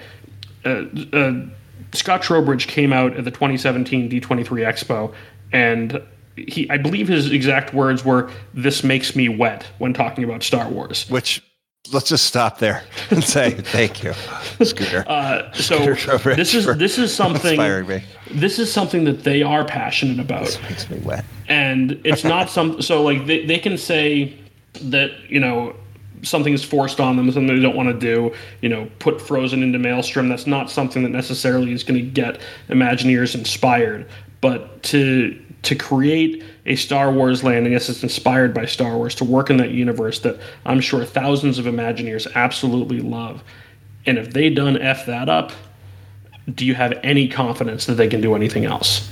No, I mean, if if Rise of the Resistance is on par with, I don't know, pick your say it's say it's on par with Dinosaur, perfectly acceptable ride, but by no means the best ride on the planet, then we have a very pretty land to look at that doesn't hit on either of the, of the attractions. I have confidence companies can change. And I think that if you spank Disney enough, they will eventually change. I think that the the status quo of Imagineering right now is inconsistent with what I want them to do. Um, my hope is that that changes. But um, I, I, s- I, am scared that the people that are not in charge right now are actually going to be the ones that will be in charge in two years. And this is just the start of a lot of bad decisions coming from that group. Well, I mean, a lot of this comes down to consumer behavior. I mean, here's the reality of it in a capitalist world, whether you agree with that or not. It's what we have in this country. If we think it sucks, if we think that Disney's phoning it in, But despite what we think consumers in mass continue to pump billions of dollars into that company, it won't change. right That's the now, they're bottom ones line. and twos in the crowd calendar in Disneyland after they just opened the biggest expansion in Disneyland And- history. and- That's good and- news for us because And that is that is a Yeah. voice that they cannot ignore. right. There, there, there's no line to get into Savi's workshop by midday. There's no lines for the food stands in and around the area. uh, it's a ghost town in sections of that park, which is baffling. Uh, Yep. It's bizarre. I mean, that's the It- word. I mean, that's bizarre. that's the word Yeah. of the day. I think Tim came up with that in the Facebook chat, but I mean, it, it, it is. And I was looking. One of the guys in the Kingdom Cast group was posting pictures from there, and it was, you know, five ten minute waits for every attraction. I mean, this is you know eight nine days in from a the opening of a new land. I mean, and, and in the meantime you the have to imagine that people are packing up the shit in their offices right now. Okay, here's the funny part. You guys will shit on me because I think I'm the only guy in the world that actually genuinely has fun on this attraction. But Hagrid's has, you know, four hour waits. Fast and the Furious Supercharge had an hour wait. It had an hour wait every day I was there because people were coming into the parks. That And doing stupid. It, it- it's incredible. It's incredibly stupid, but there was there was no attraction at either one of the Universal parks that were walk-ons by any means Yeah, like, like brought it- people in, and it wasn't brought people in and they went everywhere, everywhere else. There were no pictures similar to anything like we saw at- at Disneyland. So, uh, yeah, anytime Fast and Furious has an hour wait, you know the parks are heavy. you saw that effect at at Animal Kingdom when Pandora opened, and by all accounts, and don't get me wrong, I like Na'vi River Journey a lot, but that's a single anchor attraction that boosted the uh, wait times for other attractions in that park. Not all of them, but Kilimanjaro Safaris, especially, that was within a five minute walk from it, uh, saw wait times increase dramatically. Now, we had said, or I had said at the outset of this, that Millennium Falcon needs to be a top 10 ride. Rise of the Resistance needs to be the best ride in the world. Millennium Falcon didn't hit that top 10 ride. By all accounts, it didn't hit that. Um, the other things we saw in here, Ben, you mentioned Savi's Workshop. That still needs reservations by, uh, by uh, what I could tell, but again, we're in day three of the masses being allowed into it. Oga's. Right. I could have I could have sworn I saw Savi stuff today that was saying that the reservations were not required. I, I could be co- totally wrong, but there were Uh, there you, were you may be right. You may be right. yeah. I think that's a self-solving problem, though. At two hundred dollars a pop, you're only going to sell so many of those to the people at the outset, and then it's going to be something where you really won't need a reservation long term. Maybe the first few months there might be select days on weekends where you need. Can it, I But can I tell you how long the line for Ollivanders still was at both uh, sections of? I mean, honestly, it was there were still lines to get into Ollivanders, and people were buying those wands. Now, granted, they're it's less than the price. uh, what they're seventy bucks now. Okay, They're they're seventy one dollars. third the price. So, But- but, that that and again, that's Disney causing their own problems. You Yeah, know, yeah. there's there's nothing about any of those wands that can make me think it's worth two hundred dollars. The other thing too, though, that wand experience, you don't have to buy it when you go through that experience. If you go into Savi's, you're spending two hundred bucks. It's two hundred bucks to get into that shop. Creating their own problem again. Yeah, so that, well, that's a problem. We uh, create a problem, charge for the solution. But in um, Exactly. and, and I wonder if ultimately that softens if they'll let people go in to to see it because that will be a sales pitch for it itself. But it, that uh, going back to Savi's, though, we didn't even touch on this and just showing how cheap they did some of the stuff in the land. It still baffles me that they don't have actors playing the role of the the uh, guy in the workshop creating the wands. It's regular cast members. yeah, So again, you might have a there is terrible. a show with it, but it's not. But that, but that is it's, it's not an actor. It is a Yeah. regular cast member who, depending on their own acting abilities, which some of them don't have any, and how much they want to actually put into it, that you your experience might be really awesome or really really shitty. Uh, compared to like Ollivanders, where it's an actor in there who's going to put on a performance every time a group of people goes into that room. I can't believe that they're just putting that on a regular uh, merchandise cast member to do that each time. I have had I have heard nothing but positive things about Savi's, but the price point is going to stop people from going in there. And leading up to uh, my trip out there in August, I've texted a handful of people that I'm going to be out there with and said, "Any chance you want to buy a lightsaber so that I can watch?" So Because what I is it- Spend two hundred bucks, Is it 16 spots in that room? something like that. Twelve or sixteen, I'm not sure what the number two is. hundred dollars a pop, you can pay to have an actor in there for an Oh, hour, you know, each hour. Don't be cheap, and that's just Disney doing again on the cheap side. The other component. How many here- orgasms do you have to fake before you're officially an actor? um, Because I think my wife needs a side card. Bubble butts. the other component here is Oga's Cantina. And I, I don't think this problem is going to solve itself without expansion to it. And there's expansion pads behind it. And it's puzzling because this is 100% a money generator. And why they didn't build this out to full build out uh, at the outset is baffling because uh, the number that I saw was 200 some odd people capacity for the uh, for the bar, which isn't small, but compare it to be our guest, which is you know probably close to 500. Um, the demand for something like this, you know that the demand is going to be there, and clearly it's there uh, on opening day, where this is a thing that still has the lines. And I checked when we started this show; there was no availability uh, at around 7:30 at night on Wednesday when we're recording this for the rest of the night, and the park is open till midnight. So, Well, uh, and that's still tough. That's still tough to get into. that that just goes back to just the baffling decisions they made in here because uh, my wife and I were out there about a month and a half ago, and she had never been to Trader Sam's, and I wanted to take her over to it, and it was a 90 minute wait to Mhm. get into Trader Sam's. Like Trader Sam's is literally uh, a few hundred yard walk away from where they built Ol- uh, Olga's Cantina, and they already know the issues they have over there and the demand for it. Yet they still made the decision to go as small as they did. I don't understand what they're doing at all. Yeah. I think that uh, in the case of these issues, when annual passes get lifted, as uh, Rise of the Resistance opens and more people flood this land, Oga's Cantina especially is going to get flooded with people. And if they don't start construction on the expansion to that yesterday, then they're wasting time. Uh, that's something that absolutely needs to be solved and can be solved with just a bigger build out. Um, With with Millennium Falcon, the savior for that is I don't think you're going to see Hondo Ohnaka replaced as an animatronic host for the uh, for the attraction.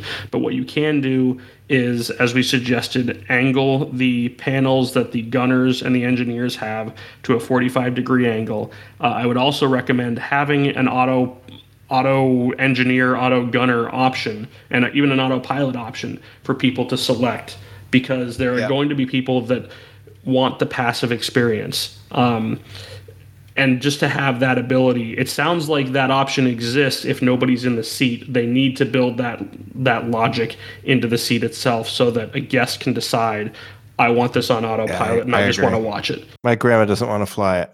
Exactly, exactly. And if you've got have you have you seen the video? Somebody posted a video. I'll see if I can find it and share it to the group. But somebody posted in GIF form. They took a quick video of them sitting back in the engineer seat with two people who did not know how to fly it, Mhm. and it was just like seven seconds of just grinding into the metal ground at the bottom of the screen. it looked like the most. Oh my god! It looked like the worst experience in the world. It even got to the point where you know I go with my two little girls. I want them to have the best seats. I always want them to have the best experience, and I've come to the fact uh, of realizing This would be that. like, imagine you get a rock and roller coaster and it you like you launch it just slams into the studio and everyone dies.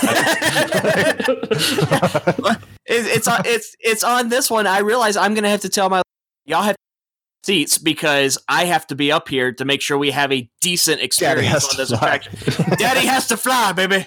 So you know that that's just a I don't know. That's it, it, it- that, you should that- have the ability to have a coup on that ride. That's really what it should be. exactly. I, I totally agree. Mutiny.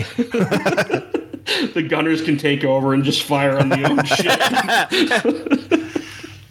Uh, yeah, I We're in think- for- I, I'm okay with this. I, I almost feel like this is a transitional version of the ride because I, I'm all about them exploring what interactivity means and what the right way to do it is. But my my instinct says that this is probably the pendulum swinging too far toward guest control.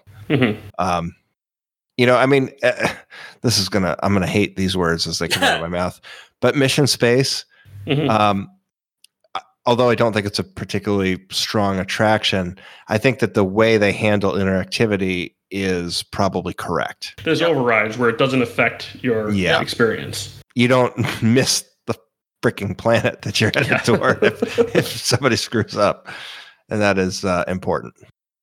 I, I don't know, and again, this is still in the early stages of it, but I can't imagine that this initial um, mission isn't teaching them some lessons at least. Where Yeah. the other two missions that they come out that they've kind of teased already, if those don't have alternatives to it, where you don't grind at the bottom of it, or they don't have an autopilot mode, or if people are just like sitting on their hands and they don't touch the uh, the controls for uh, a certain amount of time, the rest of the people in the cabin don't have a shitty experience. Agreed. And that's I think how they need to take this. Where if somebody isn't steering left or right or up and down, then then Hondo takes over, Chewie takes over. They've they've Right. established that that can happen in the attraction because Chewie steers you in.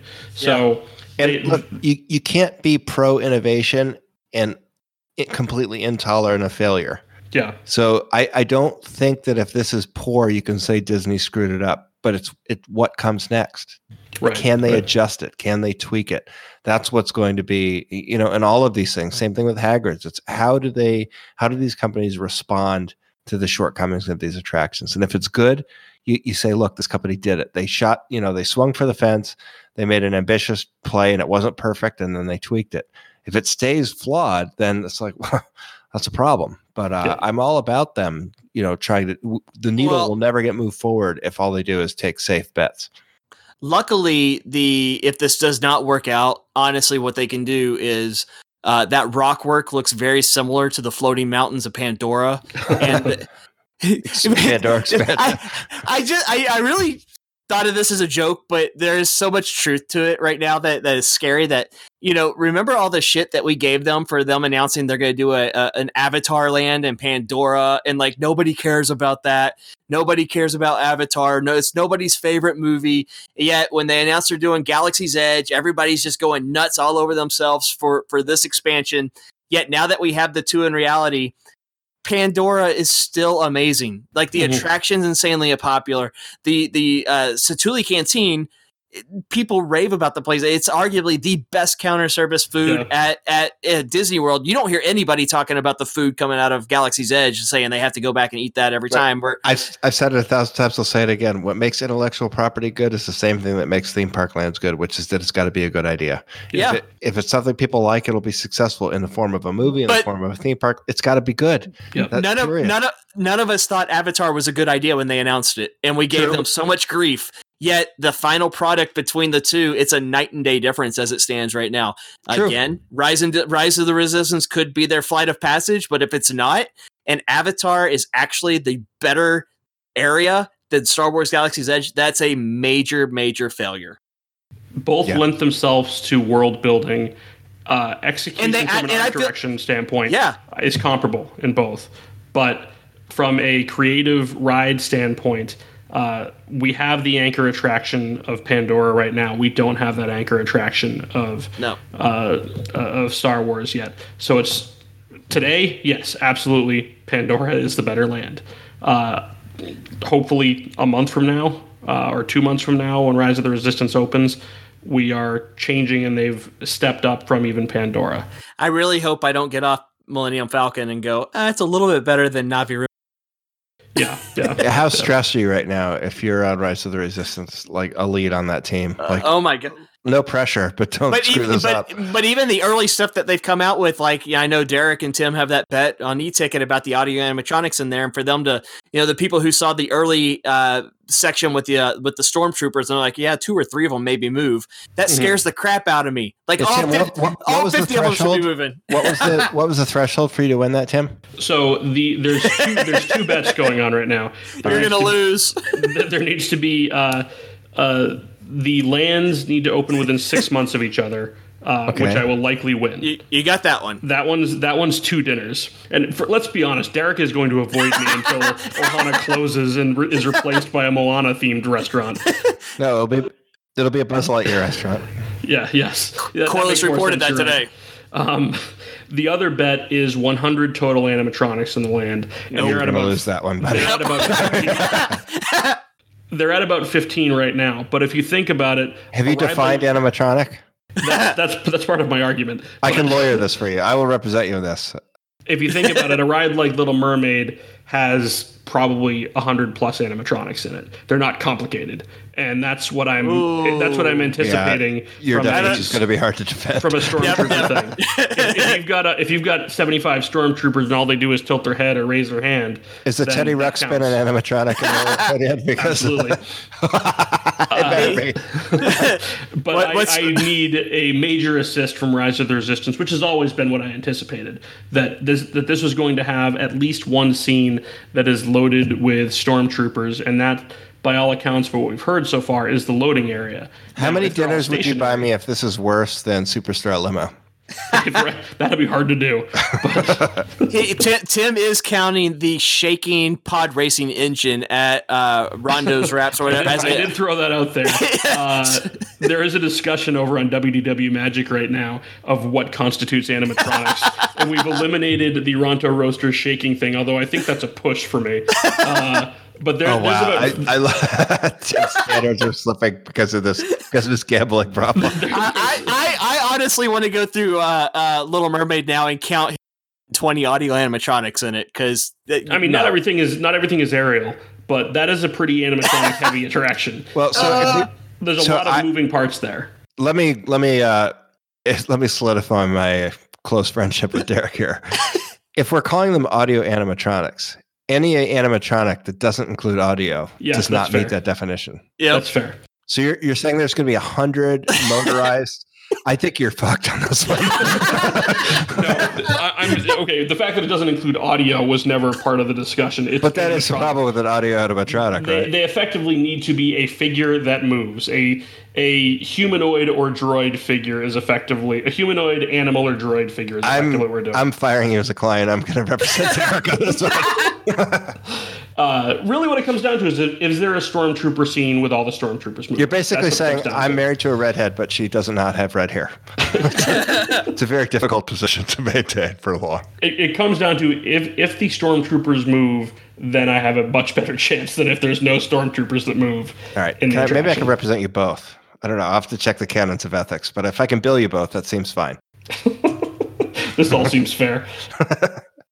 it's a push. I think on that note, on me, and let's be honest, I'm way ahead on Derek because he just he throws out bets that I never actually made and calls them wins for himself. So uh, he's getting way too many freaking mentions on this show. It's hard to argue with that strategy, though. it's a flawless attitude. That seemed like the way to do it. All right, I think we can wrap it here. if you have any questions or topic ideas that are not Epcot or Star Wars related, you can email us at martycalled at gmail.com. You can also follow us on Twitter under the username at martycalled or join in on the discussions in our Facebook group, facebook.com slash groups slash martycalled. We'd also appreciate our listeners bookmarking our Amazon affiliates link over on martycalled.com. Doesn't cost you anything, but helps fund the show with purchases you're going to make anyway. Ben, where can we find you online? Uh, you can find me over on Twitter at Real Skipper Ben, where I spend a lot of time trying to stir up shit between Tim and other podcast hosts on, uh, on the web. And uh, you can find my top 10 columns in every issue of Attractions Magazine. Josh, how do you spell your website?